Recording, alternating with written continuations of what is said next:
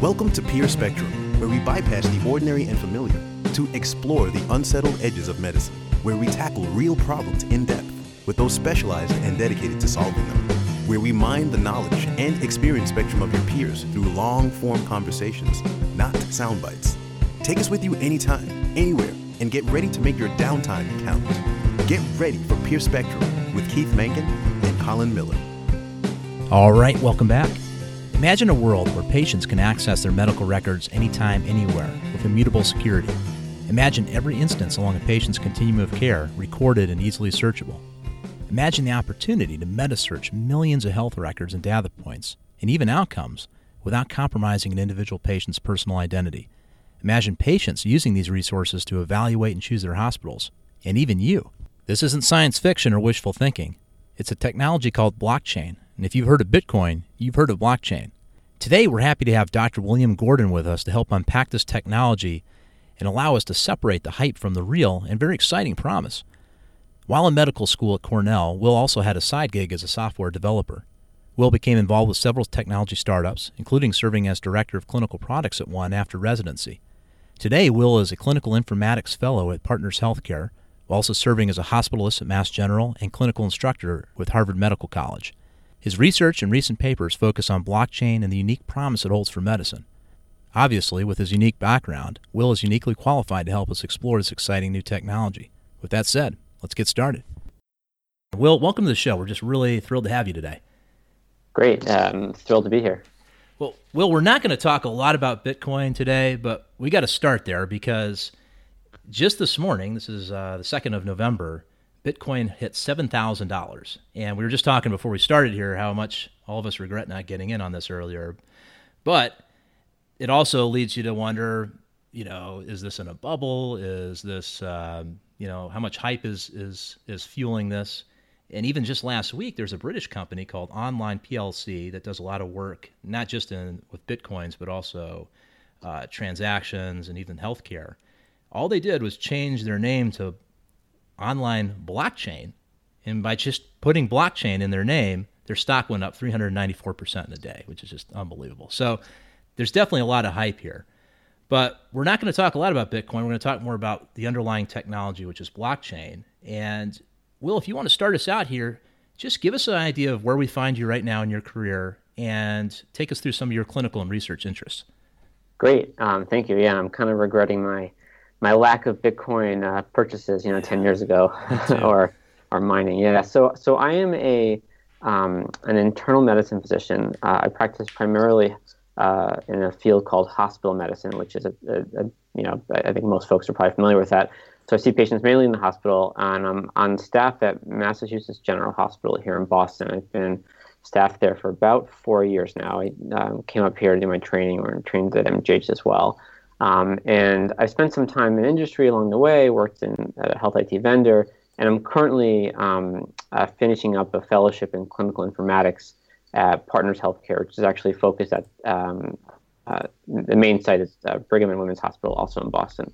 Um, so I, I, really do try to bridge the world of academic research and informatics along with clinical practice. Um, my two main areas of interest are information security, uh, and uh, interoperability. And they're, they're uh, very important um, uh, in 2017 for clinical data, for how we secure this data, uh, along with how we exchange it. And, and um, blockchain in particular has really married these two interests very closely. and we'll talk about this more, but I, I really I became interested in blockchain in that context, really trying to figure out how do we secure data? How do we make sure that our, our, our systems and our data uh, silos are, are secure and encrypted and can be trusted? And then uh, how can we also make sure that we're able to exchange data so that hospitals can talk to each other, so that uh, patients can get care in multiple places um, without having to fax things, which is, which is still basically the standard now. um, and so, but I, I, really, so those are my two main areas. And I, I found that blockchain actually really nicely uh, bridges these two worlds. All right, you know, we only have so much time today, and this can get pretty complex. But I think everybody has a basic idea what a Bitcoin is, or they think they do anyway. Maybe I think I do. But blockchain is the underlying technology here. just take us through kind of a, a top level view of what blockchain is. Even maybe a little history here. There's this guy, uh, Satoshi Nakamoto, who may or may not even exist, um, but this is he or a group of people somewhere in the world created this, and it's really taken on a life of its own out there. Kind of give us a history and help us understand what blockchain is and what it isn't. Great. So, so um, yeah. So Satoshi Nakamoto, in 2008, uh, this uh, white paper shows up um, describing a new digital currency, and, and digital currency has been envisioned for decades. I mean, ever since the first computer, since the first bit, um, people have thought about how they could make uh, uh an entirely digital currency. One of the biggest limitations and what had previously been a barrier was this thing called the double spend problem. And the, the inherent uh, problem that the double spend uh, situation describes is in a digital currency, how do you prevent somebody from sending money or sending the same money to two, to two different people? Uh, and because a digital currency is just bits and bytes, you could just copy it and send it to eight people, and all of a sudden you really have spent um, the same thing eight times. And of course, in a in real transaction, you can't do this because you have cash, and cash can only be spent once, and someone else has the physical uh, the physical uh, cash. And so, what made this uh, 2008 white paper unique is that he described a solution to this double spend problem. Um, and uh, that really uh, started um, uh, Bitcoin and, and, and really brought blockchain uh, into uh, into slowly into the mainstream. Uh, initially, it was sort of much more very cult-like. Not very many people were were actively using it or actively mining for new Bitcoin. But really, over the last nine years since this was published, it's become tremendously um, disruptive and influential and and powerful. Um, and you know, with the price today, I think we, with this seven thousand dollars per Bitcoin today, it's really a testament to how how uh, widespread this has become really in the last in the last nine years. And that's important to mention because this is real. I mean, this is not academic theory anymore. Uh, there's what 800 ATMs around the world. There's you can actually pay in Bitcoin. You can be paid in Bitcoin. You can send yep. international mo- money wires through Bitcoin. But there's something called a distributed ledger. And take us through that. What does that actually mean? And why is that different than other security protocols that we use with our banks or EHRs today? Yep. Um, so, so at a very high level, um, uh, so Bitcoin is one example of of blockchain, and, and um, blockchain is a technology in, which describes this distributed ledger. At a very, very high level, what blockchain fundamentally is, it's a technology that allows people who don't trust each other to agree on something. Um, and in the context of Bitcoin, that's financial transactions, but it doesn't have to be. It can be anything. Uh, and what the distributed ledger allows um, uh, someone to do, or what allows a system to do, is to decentralize, uh, distribute, uh, and cryptographically enforce some piece of information, some transaction, or some data elements, so that people who are spread out either all over the world or even in the same room, but don't actually trust each other and don't believe that the other is acting in, in someone else's best interest, can at least agree on the data and the transactions that are happening. Um, and so there's a few really important characteristics here. So one is this decentralization. And so traditionally, most uh, uh, transactions or most agreements about data require someone in the middle to keep the source of truth. So in the financial world, that's a that's the bank. Um, for land ownership, that might be your town or your government. Um, but there's someone in the center who's an arbiter. Blockchain breaks this down and decentralizes it. So there really is no single arbiter anymore. Um, it's it's built around um, uh, consensus and decentralization. Um, there's a few other important characteristics characteristics of blockchain. Um, one is that it's anonymous, uh, and although um, Bitcoin is uh, transacted publicly, um, it doesn't have to be, but the the, the actual um, uh, data exchange that's happening on most blockchain networks is anonymous, and so the identity of the, of the people uh, that are that are interacting does not have to be known. And so not only can you decentralize and allow people to agree without trusting each other, you don't even have to have the people know who the other one is. Uh, on the network, and that that's uh, tremendously powerful. Um, so it's really it's really a paradigm shift in how uh, these systems can can share and agree on data. And the, I think the most important component of it is that this idea that that traditionally you need someone in the center, you need someone who everybody trusts, um, and that could be the government, that could be your hospital, it could be uh, the bank. But blockchain breaks that down, so there's no central uh, central trust mediary. So, if I understand this correctly, and I'll try to use an innocuous example and not some of the more illicit, you know, forms that are this is being used for uh, we read about in the news. But I just want to buy a gift for my wife for Christmas, right? But I don't want her to know about it until Christmas. So, will I'm, I'm buying something from you, and that transaction's put in a ledger, but it's not just my bank that has that ledger, not just the credit card statement that my wife could see. This could be 10 different computers anywhere that are holding this ledger. But it's encrypted, so only you and I can actually access that record. But everybody actually has it. Does that is that am I in the right direction there? Yes, ex- exactly. And that's a really important point because the while your identity is hidden, it's cryptographically enforced, it's the hash key, no one can really trace it back to you. It's public. Uh, and in Bitcoin, every single person on the network sees every single uh, transaction. And what that means, importantly, is that if at any point in time your identity is linked to your key and that becomes public, uh, in the Bitcoin world, every single transaction you've ever made with that key is suddenly linked to you. And people now know that not only did you buy your wife this Christmas present, but you also bought someone else a present two days before or 10 years ago you bought something for someone else. And, and, and so all that data is all of a sudden uh, linked to you. And that's a really important, um, uh, you might call it a limitation, you might call it a strength, but it gets to this idea that while, while Bitcoin is anonymous, it's not private, uh, or at least not the, the public Bitcoin uh, and the public blockchains are not, are not actually private, even though they're anonymous. Yeah.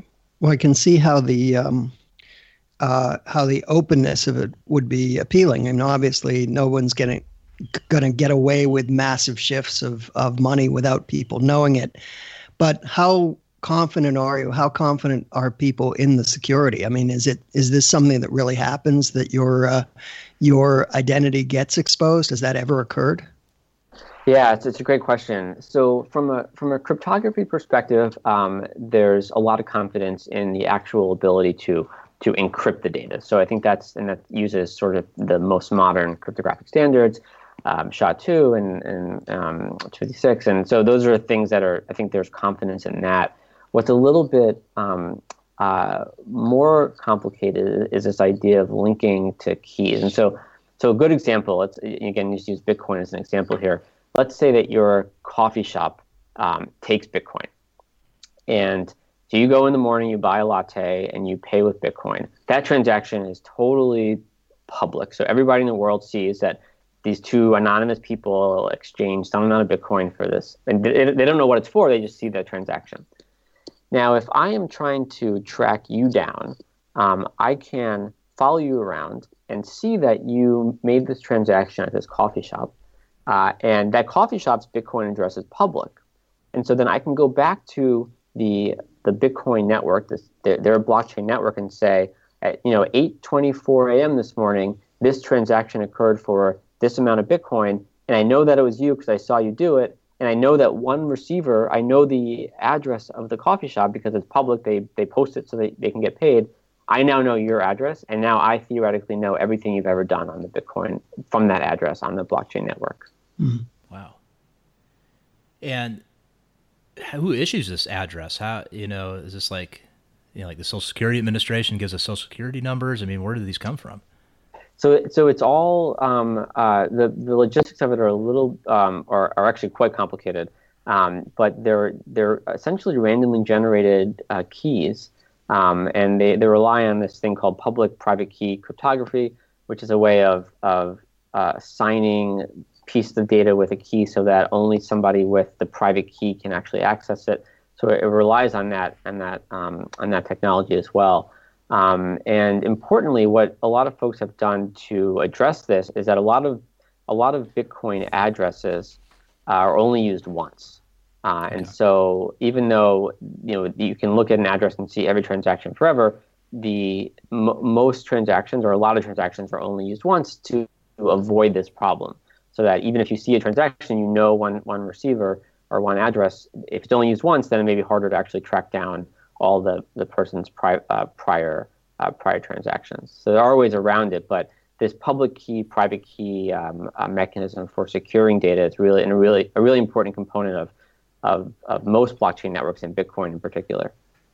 So I guess the goal there is right now not to allow tracking of people, but just to maintain the you know the currency itself, so that you know we're not inflating the currency by introducing fake bitcoins, and that people can be confident using this. As we get into our discussion here and using this for medical records, we might have a key that is unique to a patient, and we maintain that key. Is that does that sound right? I think that that's that's a good analogy. That most the the, the thought is for healthcare in the healthcare world, especially dealing with patients and patient data, that ultimately patients would need some sort of unique address that would link um, their their data on the blockchain network back to that to that patient ID. Okay. Right. So before we get into that, I, I know we don't want to spend too much time on security here because you know all of our listeners can go online and try to learn more about this if they're interested. But it is important. So far with Bitcoin, have there been any big hacks? Have there been any security breaches? Um, or has it been so far proven to be a pretty reliable form of, um, of uh, financial transactions? So it's, it's a good question, and it's it's um, like all things in the blockchain world, it's a little bit nuanced, and it kind of depends on your perspective. So so by and large, the fundamental blockchain or or Bitcoin protocol um, is is secure uh, and there have not been any um, fundamental vulnerabilities in the way that these transactions are done that have that have um, that have uh, kind of that have the potential to ruin the network. There have been um, the reason why I say it's complicated is that there have been some uh, more well publicized uh, uh, vulnerabilities or hacks around some of the services that manage Bitcoin on behalf of individuals, and so you know you can imagine that interacting with Bitcoin and, and, and the Bitcoin network is, is uh, complex and hard for an individual to do. So there's an, an entire ecosystem of companies that can help you manage your coins and either it's Bitcoin or any other uh, blockchain network. And so, um, and by doing that, they're exposed to your personal data and they're exposed to your Bitcoin addresses. And so some of those companies have had some well publicized uh, attacks over the last few years. Um, but by and large, the, the actual Bitcoin uh, protocol um, has held out to be fairly, um, uh, uh, not fairly, actually um, remarkably robust. Uh, and it's been pressured. It's actively pressured. I mean, every second there's it's being tested and, and stressed. So it's, it has it has held out.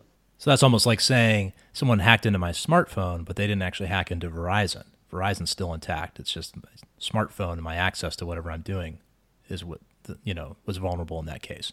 Exactly. It's an intermediary. Um, and and I, you know we always hedge a little bit because there's you never know you know this is this is technology it's new it's bleeding edge it's based on code um, and if we've learned anything about our software in the last year there's fundamental vulnerabilities even in things that we didn't that we didn't think were vulnerable uh, and so um, a good example of this is one of the well-known wireless protocols was um, uh, was publicly there's a public disclosure of a vulnerability a few weeks ago in WPA2 that's a protocol that's 13 years old that had a ton of confidence around its uh, uh, around its safety. So so we always hedge because you don't know what tomorrow is going to bring. But but yeah, it, it is remarkably robust.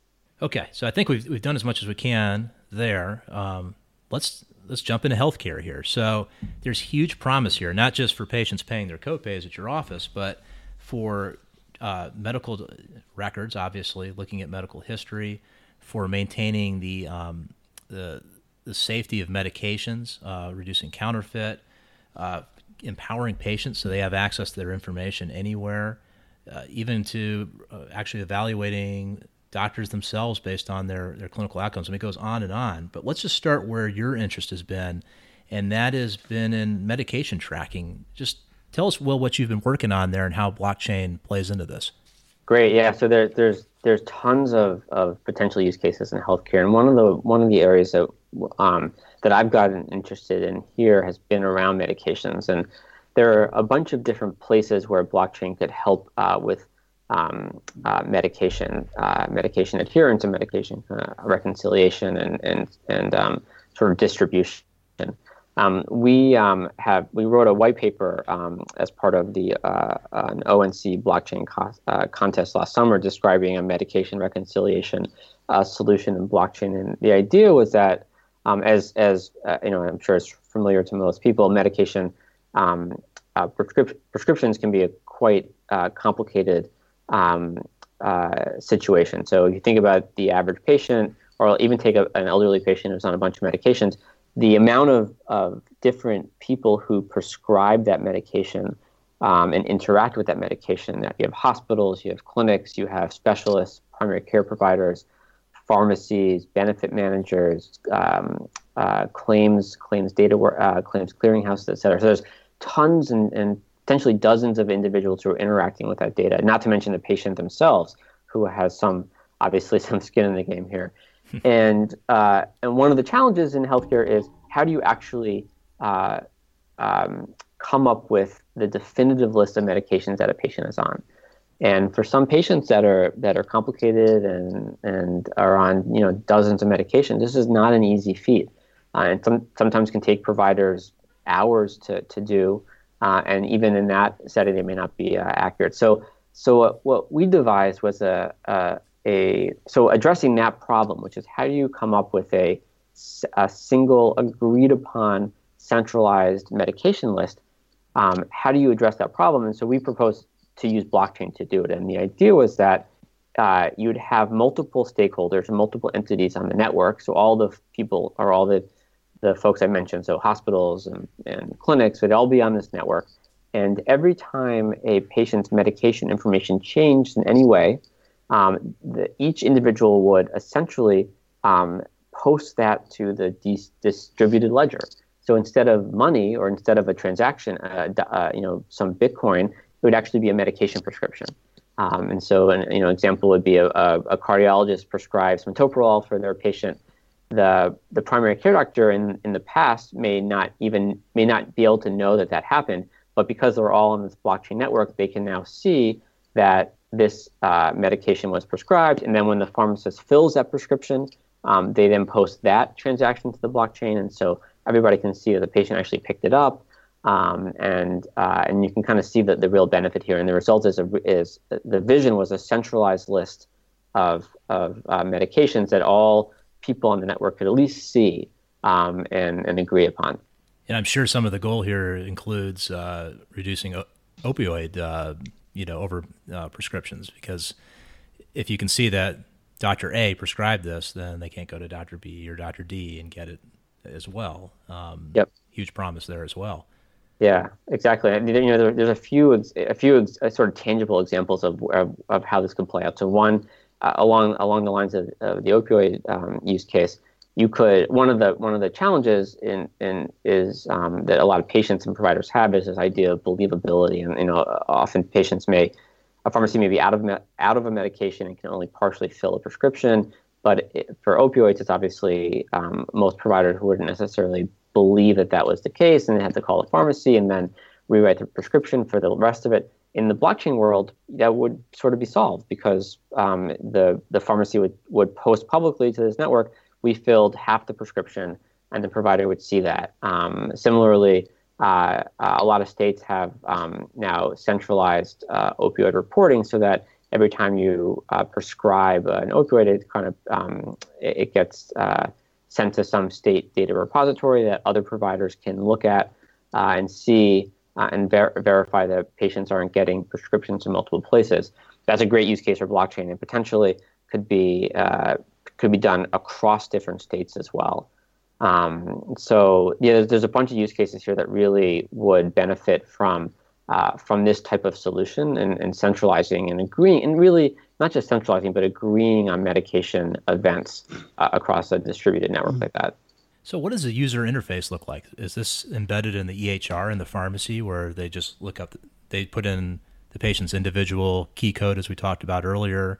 It brings this up. Um, what does the patient see when they do they log into a website? What does that look like? Yeah, so so the way we we had envisioned it was you would need some sort of um, user interface, and so this I think this actually speaks to to some of the complexities around getting um, blockchain into actual use. Um, but the idea was that there would be some portal, um, ideally within the EHR, but it would not necessarily have to be, where providers and and the other entities on this network would log in uh, and be able to see um, uh, see the medication events and transactions that were happening. And we had uh, we had imagined it using a data standard called FHIR, which FHIR, which uh, stands for Fast Healthcare Interoperabil- Interoperability Resources, which is a data model that's becoming popular for exchanging health data.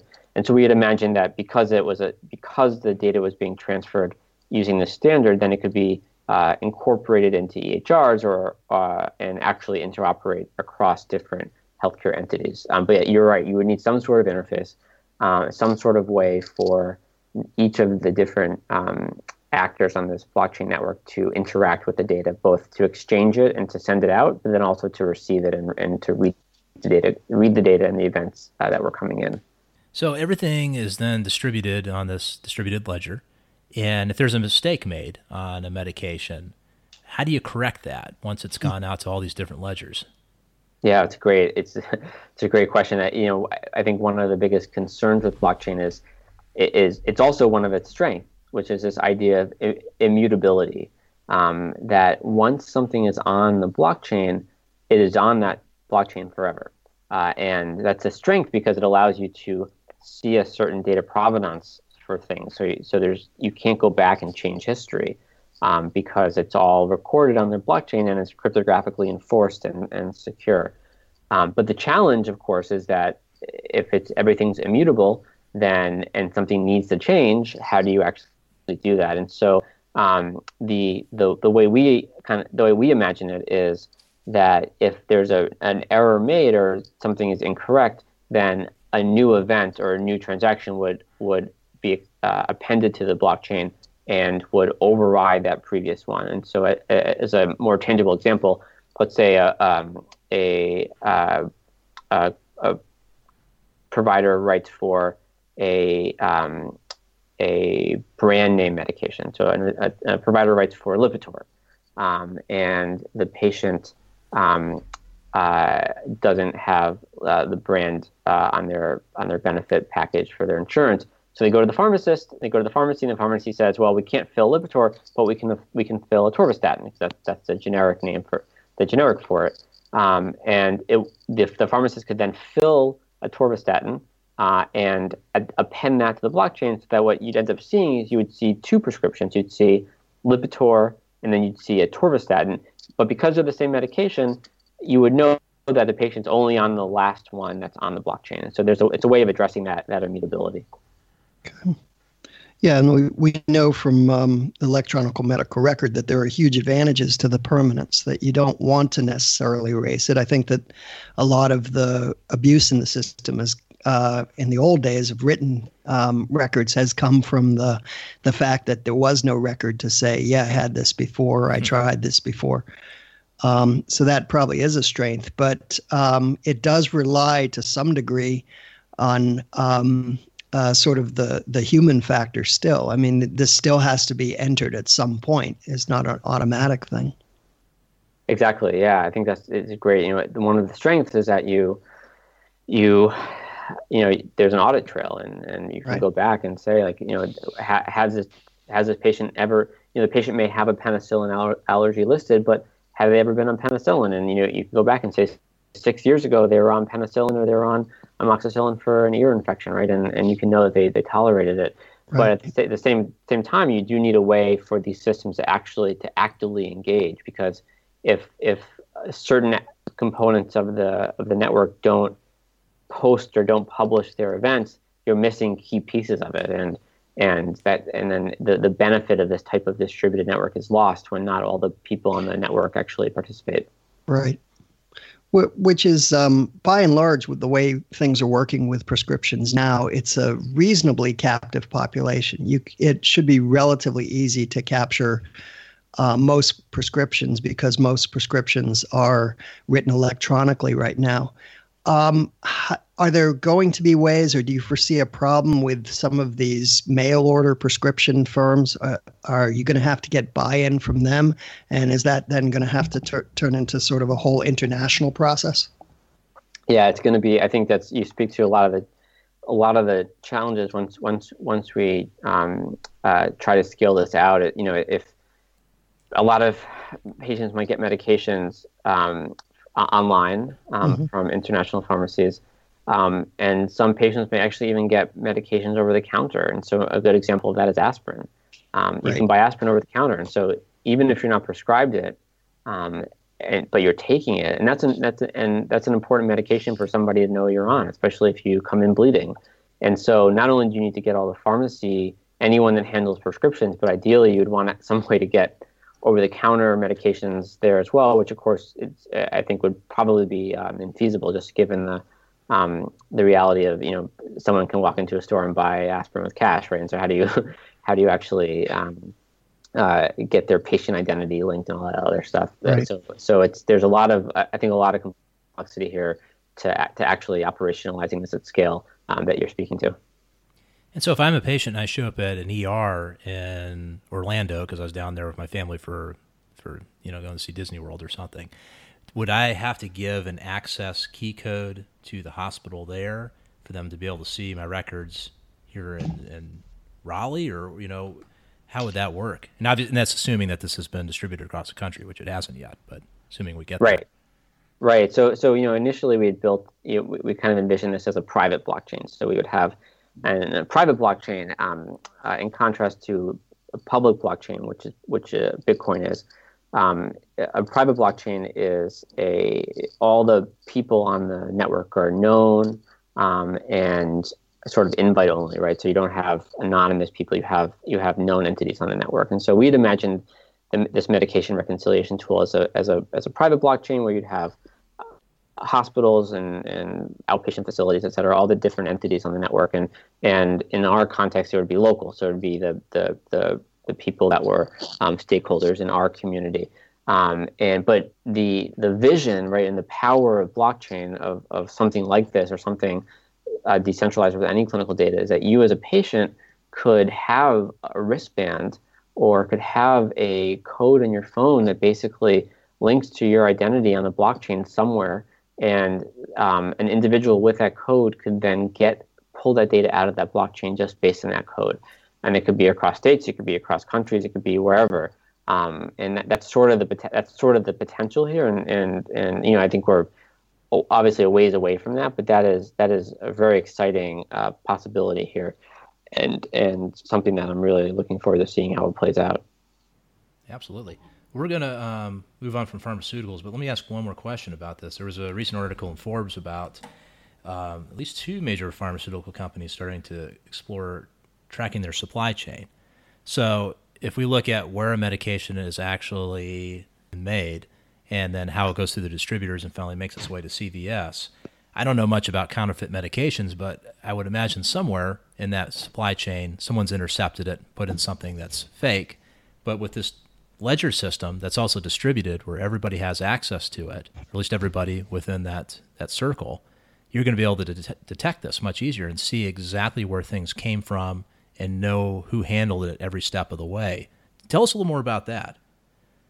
Yeah, I think that's I think supply uh, supply chain in general is one of the most exciting use cases for blockchain, and it's one of the use cases that I, have actually seen um, uh, been reported as as operationally successful and functional. And, and the the one of the examples is the, the Danish um, uh, shipping uh, company Maersk has, has, has there's been a bunch of press about their use of blockchain um, for this. And and and the basic idea, like you described, is it's because blockchain is a is a tamper-proof way of storing information. Um, you could post or or use the blockchain to to show a medication's full life cycle. So let's start with production. So when the medication is actually produced at some manufacturing site, that event linked to some code on the medication gets pushed um, to the blockchain.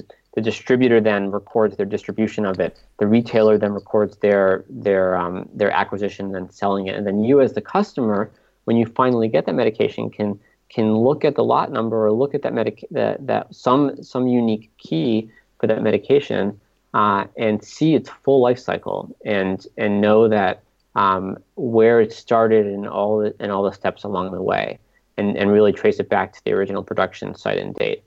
Um, and you know, I think there are a few issues here. So one, this is obviously possible today without blockchain, um, but there's a lot of issues of trust, especially when you start getting to international distribution of, of right. medications.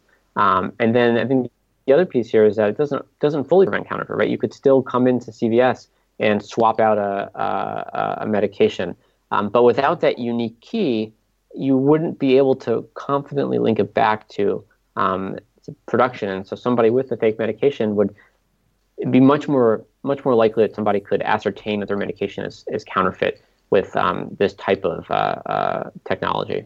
Right.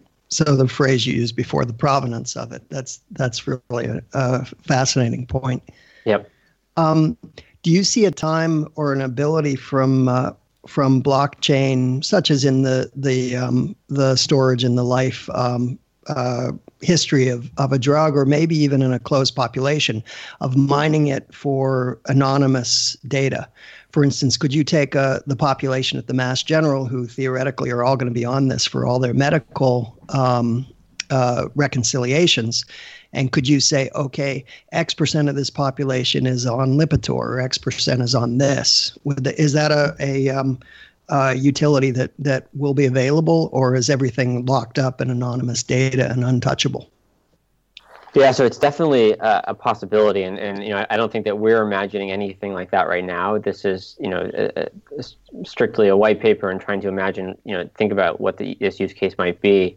Um, mm-hmm. But this this idea that you could an- use clinical data that's on the blockchain for um, large scale research uh, uh, distributed research, um, I think is really exciting, and it's a way of uh, uh, you know there, there's a lot of a lot of issues along the way, regulatory, et cetera, that need to be mm-hmm. addressed.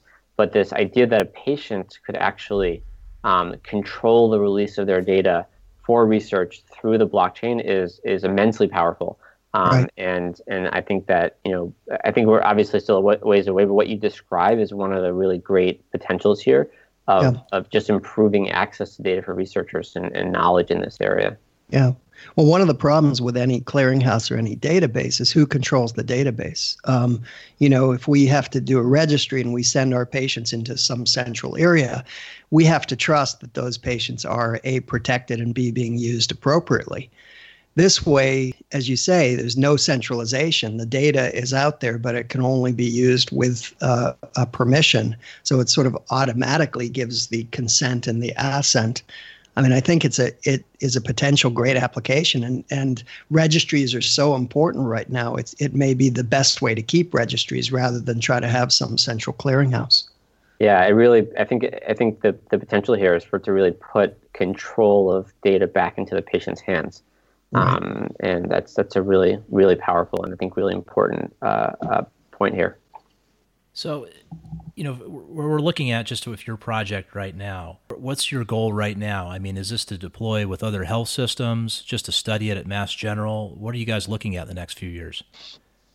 Yeah, so so right now, um, we so we we've written this white paper describing what this might look like. And I, I think that um, we're still trying to figure out the right way to actually, um, uh, if we were to operationalize this, what is the right way to actually roll it out um, and uh, and study it and implement it? And you know, there's there's a few issues here. So so one is the technology itself. So what what type of technology what what type of technology and what type of blockchain uh, network would we want to use? And it would certainly be private, um, so it wouldn't be um, you know publicly available. On, um, uh, and you know, I think there's there's a bunch of other issues. How do we how do we get uh, different stakeholders to to to sign on to this once we once we actually have the technology up and running? Um, and so I think I think we're very much still in, in an exploratory phase and, and trying to understand you know, we've described what this might look like. Um, is there is there a there there right? Is is this something that actually has legs and and actually is the right use case, or is it such that right now in healthcare, blockchain is really best for supply supply chain management or or operational efficiencies, and, and it's not quite prime time for actual clinical data yet. Uh, and so th- we're really trying to understand that question before we move forward with anything, before we actually try to try to interface with real data, because I think the, the stakes are, are high here, right? And this is actual patient data, so we're, we're very much trying to, to take it slowly and try to understand what right. the what the use case is. Yeah, because if a mistake is made early on, I mean, it could really delay the deployment of this technology. It could create a lot of fear. So, um, or yeah, or ruin it forever. It's true. Right. Yep. Are there other centers that are working on it that you'd know of? So there's a, there's another um, another effort, actually coincidentally around uh, medication reconciliation as well, mm. um, that was um, also a white paper described by folks from MIT and the Beth Israel Deaconess Medical Center. Um, mm-hmm. Uh, who competition, yeah, from, Boston, um, and, and and I know them. I've you know I've, I've uh, John Halamka is sort of the, the clinical lead on that. I'm the BI, uh, the Beth Israel CIO, and I know, you know I've met with him about this, and I've met with the, the MIT folks. So very, very collegial, and they, have actually, I think, probably made a little bit more progress. So they had a they had a functioning prototype. Um, their theirs was called uh, their solution is called Medrec, uh, and it's a little bit of a, a different model. And so um, in in our model, we we describe actually storing um, the data what's called on chain. And so the idea is that you actually use the blockchain to store the data itself. Um, my understanding of the, the BI and MIT solution is that the actual clinical data is stored off chain, so not on the, on the chain, but the chain, the blockchain is used to manage um, operational information and, and access permissions, et cetera, ar- around the data itself. And so um, it's a little bit of a different model and, and, and I, I think very exciting and, and, potentially one that might actually have more success. Uh, and, and, they were able to actually pilot it at the BI using, I, I believe, uh, um, not in production, but in a, in a, in a development environment. And, and um, Dr. Halamka, they've, they've written about this, uh, their, their experience with this as well, similar um, like we have. And, um, and so uh, around, you know, so, so that's, another, that's, that's, a, that's another good example of, uh, of a clinical use case. Um, and there's a lot of folks, you know, there's a lot of companies out there that are talking about it. Um, and there's a lot of interested uh, um, there's a lot of other uh, projects that have been announced or underway. So another good, another example of one is the CDC is very interested in blockchain. Mm. Um, for, for, yeah, which is which which makes sense. And so they've they, there's been some press around their efforts. They re- they really see blockchain as a as a game changer for certain types of reporting, and, and I agree. Uh, and so they, they they seem to be actively pursuing some work in this area as well. Yeah, yeah, that takes us back to data mining. You know, early detection of pandemics and it's uh, there's huge potential there. Yeah. Let's talk about the data mining a little more too, because I've also read that there's a potential. We actually had a whole episode on this about. We all know about the doctor's rating sites and patient, you know, reviews, and it is a, actually a very difficult question to ask who is a good doctor or who is a good surgeon to go to. It's not, not an easy thing to, to answer. But this could actually take us a step in that direction by looking at thousands of patient records, thousands of patient outcomes, and even if we could remove the, the identifying patient information and just study that, it might give us an indication on the effectiveness of different providers and hospital systems too, which also could mean you know some resistance from certain parties there to allowing people to have access to this. What do you think about that? I mean, what's the potential, and then do you think that that's a good direction that we should go in? Yeah, I think it's a, it's a great it's a great question and and um, very controversial and and it, I think it's still being played out even even beyond blockchain. So forgetting blockchain for a second, this this question, as you mentioned, is really being um, being actively um, uh, discussed and and and um, debated uh, nationally and, and, internationally. And and I think you know I think um, from a so so blockchain certainly makes uh, clinical events and uh, clinical information potentially widely available. And so, you know, in the in a in a world where blockchain, where clinical data is totally open on the blockchain, yeah, you, you have a lot of uh, a ton of ability to data mine uh, provider potentially provider outcomes from these clinical events. I think that you know we're if we ever get there, it's going to be decades, right? Because I think that the issues around around an, a public blockchain with clinical data is just there's there's there's so many issues around privacy and regulation that I, I, I'm, I'm not even sure we want to get there. Right.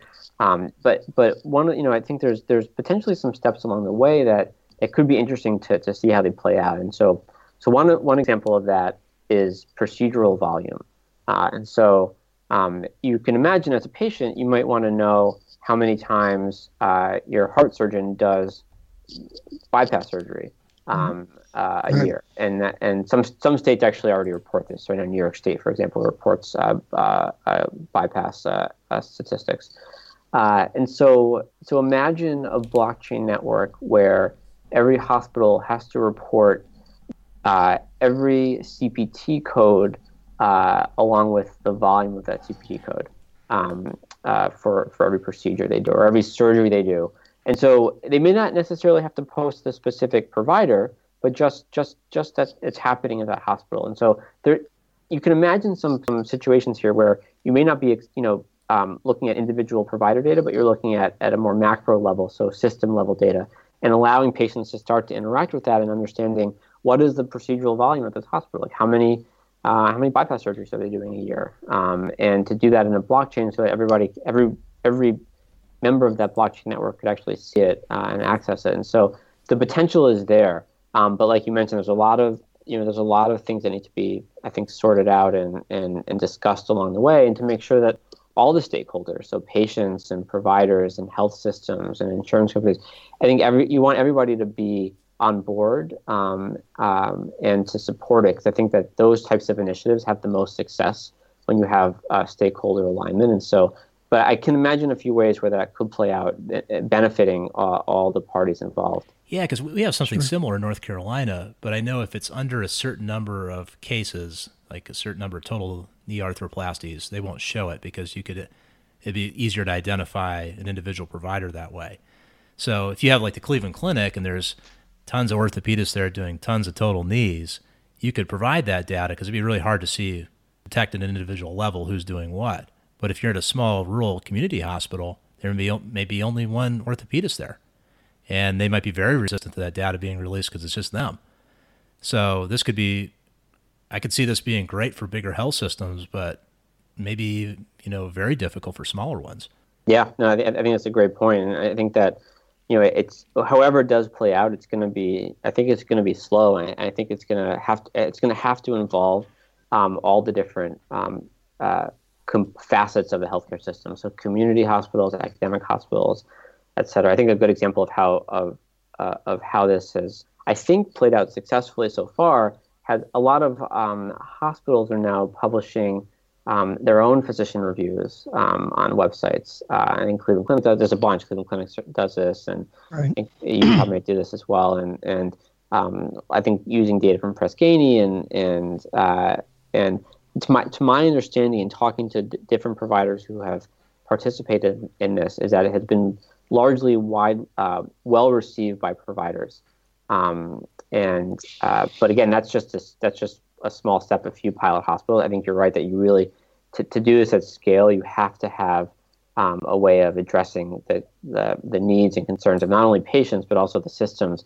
Because i think there are there are aspects of patient safety here as well because um, you know not some some of these procedures it's complicated and and if a procedure is, is needed urgently um, the the need for the, the, clinical benefit of doing that procedure urgently at a site that does less of them may outweigh the potential benefit of going to a higher volume uh, facility that does more of them. Right. And that's a really important thing to understand. That that that again, I don't know there's one right answer, but um, I think uh, um, I think blockchain does have the potential to to disrupt the space uh, a little bit in the sense of just at least a mechanism for making this data more available. Um, uh, how it plays out, I think, is a much more, much deeper conversation. Yeah, because you need to have to know, you know, there might be an orthopedist who travels to three different hospitals, and it looks like very low volume at each hospital, but actually he does a, a very normal amount of volume, and you'd have to, yeah. well, anyway, go on and on about this. Right. Yeah, it's a, it's a great, it's a, that's a perfect example of why, why you really need to make sure you have kind of everyone aligned and can and figure out ways to address that. So you can control for that you know and and and, and communicate that back to patients so they, they have sort of the full picture when they're making these decisions. Yeah. I think the important thing is that it's uh, you as a physician and, and other physician groups who are doing this. Um, having seen this effect with first outcome studies and then evidence based medicine and then value based medicine, where the efforts really got hijacked by uh, insurance regulators, by CMS, by government regulation, and uh, federal um, uh, powers, if you will. It's important that we see this technology, we recognize it, and we own it because ultimately we need to, to decide how this data is going to be used for the good of healthcare rather than uh, for the good of payments and things like that. I think that's I think that's right. The, the benefit for for improving clinical care, whether it's uh, pand, you know pandemic disease reporting for the CDC or better medication reconciliation so that you have um, uh, an accurate list of medications for a patient, or better allergy data for the patients that you take care of. Whatever it is, the the, the, the potential for clinical benefit here is is is uh, is immense, right. Uh, and and I think that it's uh, really really important that that is the fundamental uh, thing that's kept uh, in mind as we explore and, and, and try to pilot these and, and evaluate these technologies. Sure. Well, put on your futurist hat for just a second, and this may include blockchain, may not. Um, as a hospital-based medicine uh, specialist, you um, you know the frustration of having a patient come in where you just don't have access to the chart. You can't tell what happened in the history. Will we see a time in your career do you think, where all the medical records talk to each other, where you really have access to sort of a universal medical record? And will it be a blockchain type of thing that, that gives you that access?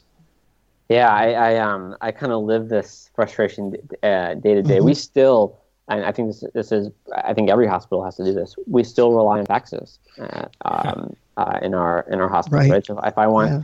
um, uh, outside records from a certain hospital, we have to fax the request over. Then they fax it back, and as paper, it gets photocopied and put in the chart. And that is the reality of, of a lot of uh, data sharing today.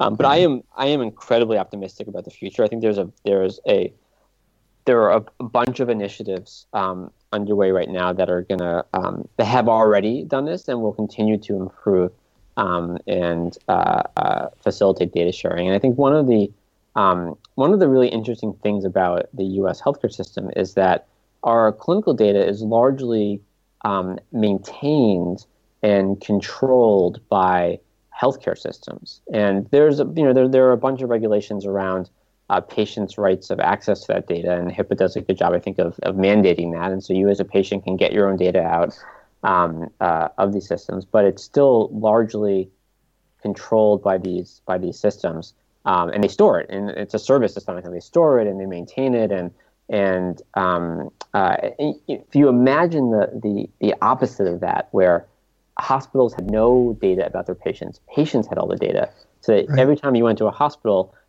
all the things that happened, every note that was written about you, every lab that that uh, was done, um, you then became the steward for. Um, then you become the your ability to share data is is is tied to you as a patient. And and you know, I, I don't know that one is. I don't know that's where we want to head completely, but I do think that there. I I do see the future as a as a world in which there's a combination of these things where patients do have um, a little bit more stewardship of their data, where they do have bracelets where they can um, uh, authorize release of, of their data to a provider, or they do have they can you know tap their phone uh, on your computer and it transmits their data to, to, to your system automatically.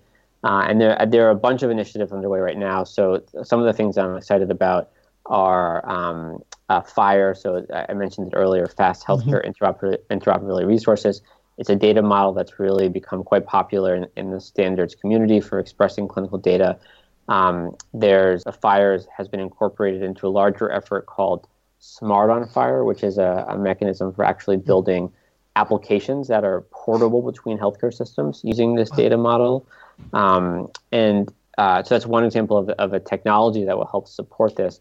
And then on a regulatory perspective, there's also, I think, um, uh, been support for this. So meaningful use three, um, and, and, you know, for all you can, for all the challenges with meaningful use, meaningful use three does have uh, an API requirement, which is has been controversial, but um, API stands for Application Programming Interface, and it's a way of of, of getting data out of a, of a system uh, programmatically.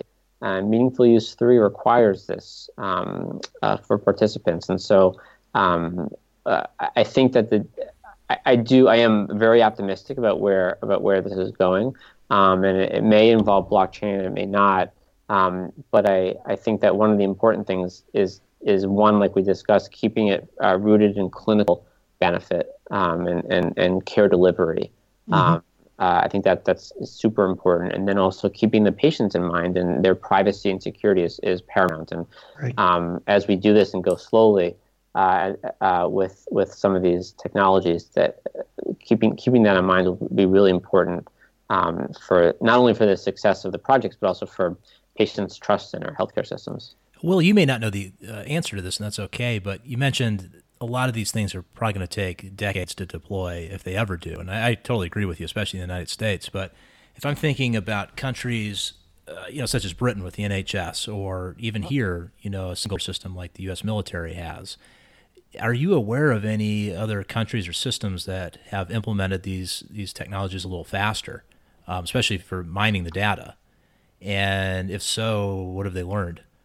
Yeah, so I think you're right. That, you know, a, lot of the, um, I, think it's unlikely that the U.S. will be the first um, uh, blockchain healthcare place because of a lot of the complexities around data regulation and the and all of the different um, uh, stakeholders and different systems. Um, we've seen some countries that have really taken the lead on on blockchain technology in general. So a good example of that is uh, Estonia. So Estonia has really done has made tremendous headway in not only just digital technology in general, but they actually have done um, uh, a bunch of work on on um, blockchain. Um, uh, there's been other examples. I think in, in Greece they're piloting, um, or they've already piloted using blockchain for for land ownership. Um, and so there's a, there's I think a few uh, smaller countries that are more centralized in terms of their bureaucracy and, and, and government uh, may already are and will continue to be um, some of the leaders in this space because they just have less less in, less um, less barriers sure. to change, right? They can kind of get changed in easily. So um, I think I think we may be looking outwards um, for the first great examples of of uh, clinical clinical data being used on a blockchain, and um, uh, it'll be exciting to watch. Well, we're coming up to the end of the time Absolutely. here. Uh, Keith, do you have any other questions? No, it's it's it exciting. really is. Uh, you know, um, well, you've been really generous with your time. I know you probably got patients to see today and other things to do, so we really appreciate it. Um, just to wrap it up here, uh, to me, this seems like it's a complex technology, but I think there's a lot of promise even for smaller startup companies and maybe individual physicians um, who might be listening to this and thinking they want to maybe get you know get their hands in it, either as being an advisor to a company or maybe start you know experimenting with something on their own just tell our listeners some really good sources of information where they could go to learn more about this, resources, and and also learn more about the work you're doing. Great. So there's a um, a few places that I um, kind of follow for for blockchain news. Um, uh, a lot of blockchain news is actually um, so so general technology sites. So the the MIT Technology Review does a great job of reporting on uh, on on some of these cryptocurrencies, but I think also blockchain um, in general. Um, there was a recent article in uh, for the on the more academic side. There was a recent article in uh, JAMIA, which is a journal for the American Medical Informatics Association, written by a group out of um, the University of California, San Diego, which is basically a a pretty comprehensive description of the technology itself, um, as well as a lot of the use cases and examples that are that are in place today. And, and just as an example of the comprehensiveness of this paper, I think there were like a, something like 100 citations, uh, or more than 100 citations. So it's really um, a very, a very good, could be a very good place to start. Um, there are um, a there's a, a, blockchain healthcare website, um, which the, the, the name I'm, I'm, blanking the name right now. I think it's like I think it's something around blo- blockchain healthcare news. It's okay, um, we'll get it from that, you later and uh, put it up in the show notes. Yeah, which I think also does a great job of of uh, uh, of um, maintaining this. And there's tons of startups um, uh, that have really come out, not only for Bitcoin in general, but also or blockchain in general, but but in the healthcare context. Wow. Will, thanks so much for coming on. I mean, this is just fascinating. I mean, there's just I mean, we could have talked all afternoon about all the possibilities here, but I think this is a good uh, way to dip our toes in. And really appreciate you sharing your time with us today. This is excellent. No, thank you. Thank you for having me. It Absolutely. was a blast. Yeah. I hope we'll be able to have you on in uh, some time and see how the progress is and, and keep track of this uh, development. That'd be yeah, great. We'll do it. Well, um, everybody, that was Dr. William Gordon. We're going to have more about him in the show notes. Uh, there's a lot more to explore, so we'll get all that information up for you. Uh, in the meantime, thanks for joining us. This is Colin Miller, Keith Mankin on Pure Spectrum. Thanks for joining us on Pure Spectrum. Please support the show by writing a review on iTunes and join the conversation at peerspectrum.com. Keep up with the latest episodes and share your ideas with us on Twitter, Facebook, or email at purespectrum.com.